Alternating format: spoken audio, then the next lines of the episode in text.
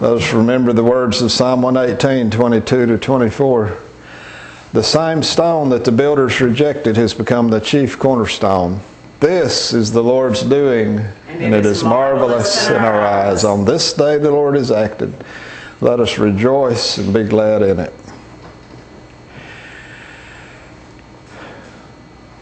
I don't know why in my moment of inspiration I've chose two Latin words for the title of my sermon because I don't know how to pronounce Latin. I think it's Imago Dei. Is that close enough? Imago Dei. Let us make man in our image. That's what we read in uh, Old Testament reading, the first chapter of Genesis. And uh, in the Latin version, the Vulgate, it's man in our image is the imago Dei, the image of God.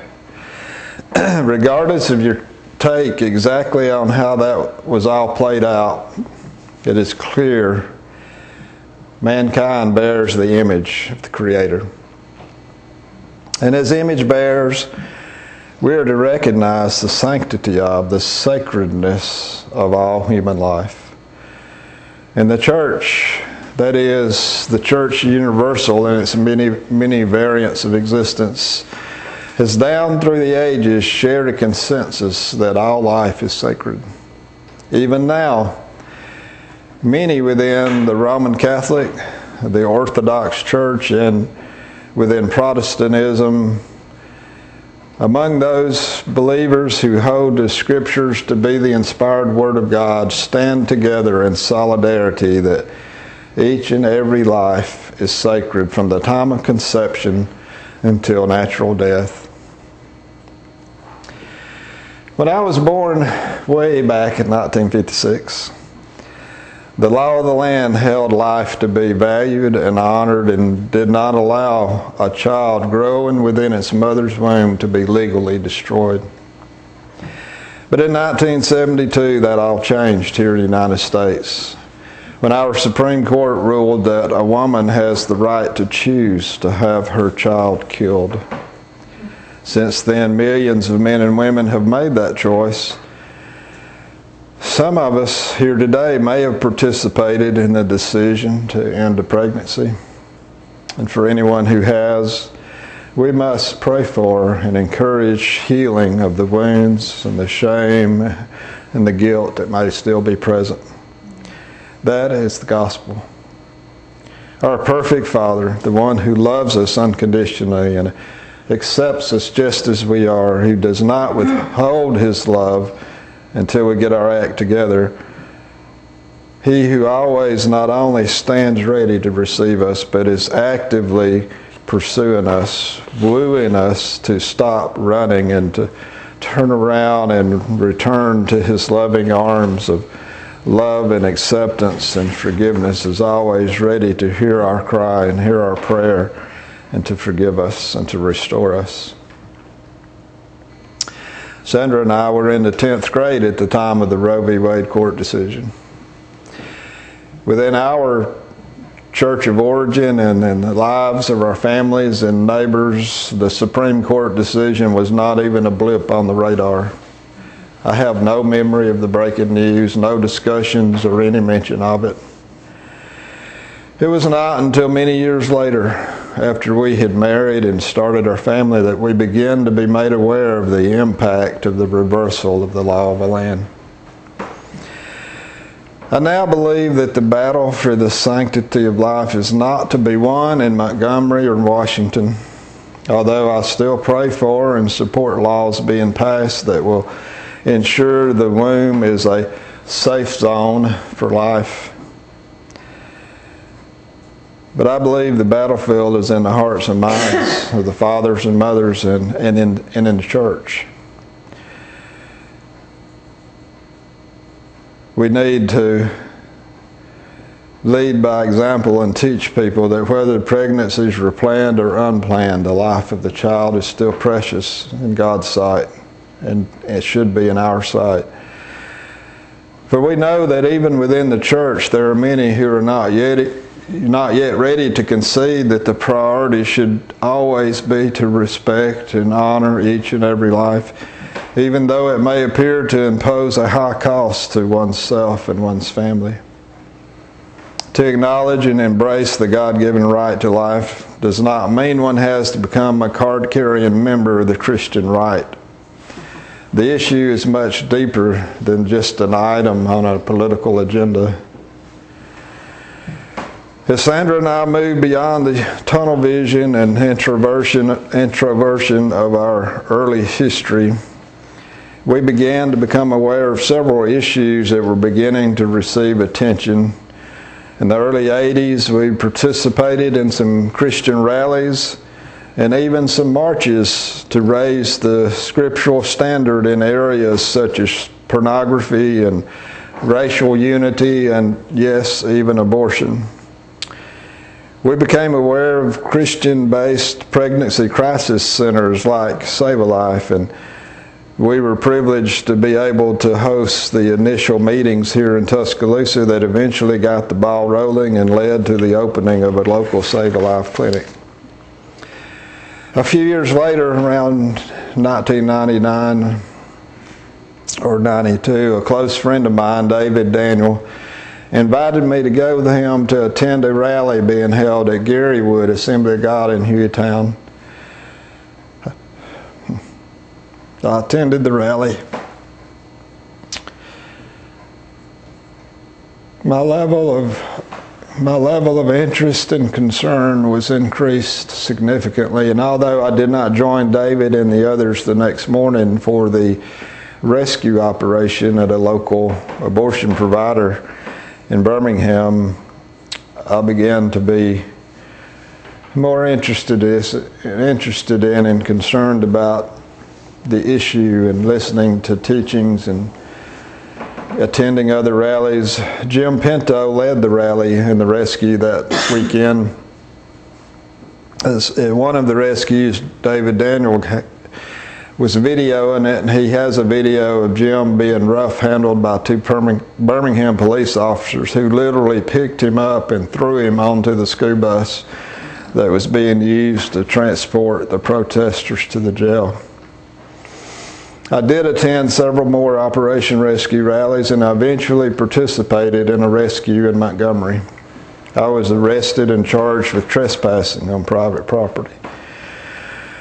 The attorneys were able to have our group released from jail later the same day. Years later, in talking to Greg Evans, I discovered he was there that day and was arrested.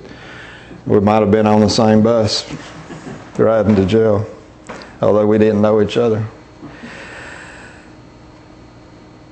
I never realized at the time how deep the influence of that decision to attend the rally in Hueytown would have.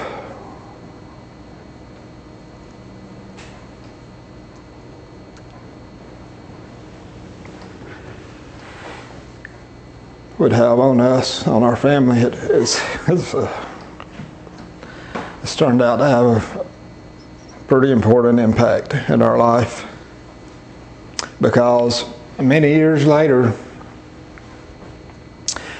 during a time when I was trying to find solid ground after experiencing the all too common implosion of a local church due to the out of control life of the pastor, I believe the Lord brought the memories of the conviction and passion of Jim Pinto to my mind. I reached out to Jim through email and made an appointment to meet with him. My intention was to ask him to permission for our family to attend his church in Fairfield for an interim period while we searched for that solid footing that we desperately needed. And the result of that conversation with Jim ended up leading us to meet Greg, and a few months later, Sandra, Lori, and I were confirmed in the CEC. The Charismatic Episcopal Church itself was birthed in jail cells of Southern California in the heart of our first patriarch, Randolph Adler. Bishop Adler was a fervent participant in the rescues in the early 80s in Southern California. He tells, or he did tell, of the influence of the the serenity and the deep spirituality of the Roman Catholics, whom he got to know and observe while they waited for their release from jail. From that, he eventually discovered the convergence movement through the writings of Robert Webber and others, and ended up becoming the first bishop in the CEC. Our current patriarch, Archbishop Craig Bates, says that the the CEC is not a church that is pro life, but it is a pro life church. I was also influenced by the sermons I heard at the pro life rallies I attended and the ones I listened to on tape several years before I came into the CEC. Some of the other speakers at these events were also from a liturgical tradition like Father Jim Pinto, who at the time was a priest in the Episcopal Church, was. And they would make assertions about the scriptures and, uh, and based on the tradition of the church that caused me to become curious and to be more open to truth, and it definitely stretched my theology. Looking back over the journey Sandra and I have walked to arrive at where we are today makes me smile. I'm amazed at the patience and the wisdom of our perfect Father in heaven who so gently and tenderly leads us and guides us to help us become who He's planned for us to be from before the beginning of time. And He has the same level of caring and compassion for each and every human life. As I said in my sermon last Sunday, quoting from Peter's sermon at Cornelius' house, God is not one to show partiality. God is as concerned about the premature death of a baby in her mother's womb as he is the abuse and slavery of children or even the torture and martyrdom of adult believers. Sometimes, as we recognize the darkness of our days and the prevalence of evil in our society, we may cry as the psalmist did in verse 1 O Lord, why, O Lord, do you stand so far away? Why do you hide yourself in times of trouble? We may believe that those who advocate for the continuation and expansion of the evil of abortion may say in their heart is in verse 11 God has forgotten, He has hidden His face, He will never see it. But we must continue reading and pray as verse 17 and 18. O Lord, you hear the desire of the afflicted. You will strengthen their heart. You will incline your ear to do justice to the fatherless and the oppressed, so that man who is of the earth may strike terror no more. May we remember those who have given their lives to the purpose and furtherance of advocating for the sanctity of life and pray for them often. The gospel reading, the very familiar passage of Jesus putting the child in their midst and saying, Unless you become like a child, you'll never enter the kingdom of heaven, makes many statements, and one of the obvious ones is elevating the value and role of children, who at that time I understand was uh, children were not valued and had very little um, status in society, very few protections or none. Uh, but not that way in the kingdom of God. Whoever receives one such child in my name receives me. May we become more aware of the gift of life, the value of it. May we seek ways to improve the lives of anyone we have the opportunity to influence in any way that they may discover the joy and the freedom of the abundant life that can be experienced when we're led by the Spirit and walk by the Spirit. May we work for the reform of our political and social systems so that they will affirm the dignity and value of each and every human, regardless of their size or how old they are. May we pray for and make ourselves available to encourage those who are still carrying the heavy weight of memories of past mistakes, to help them find forgiveness and reconciliation and to truly experience the glory of Romans 8 1. There is therefore no condemnation for those who are in Christ Jesus. Amen. Let's stand together and proclaim our common faith in the Nicene Creed.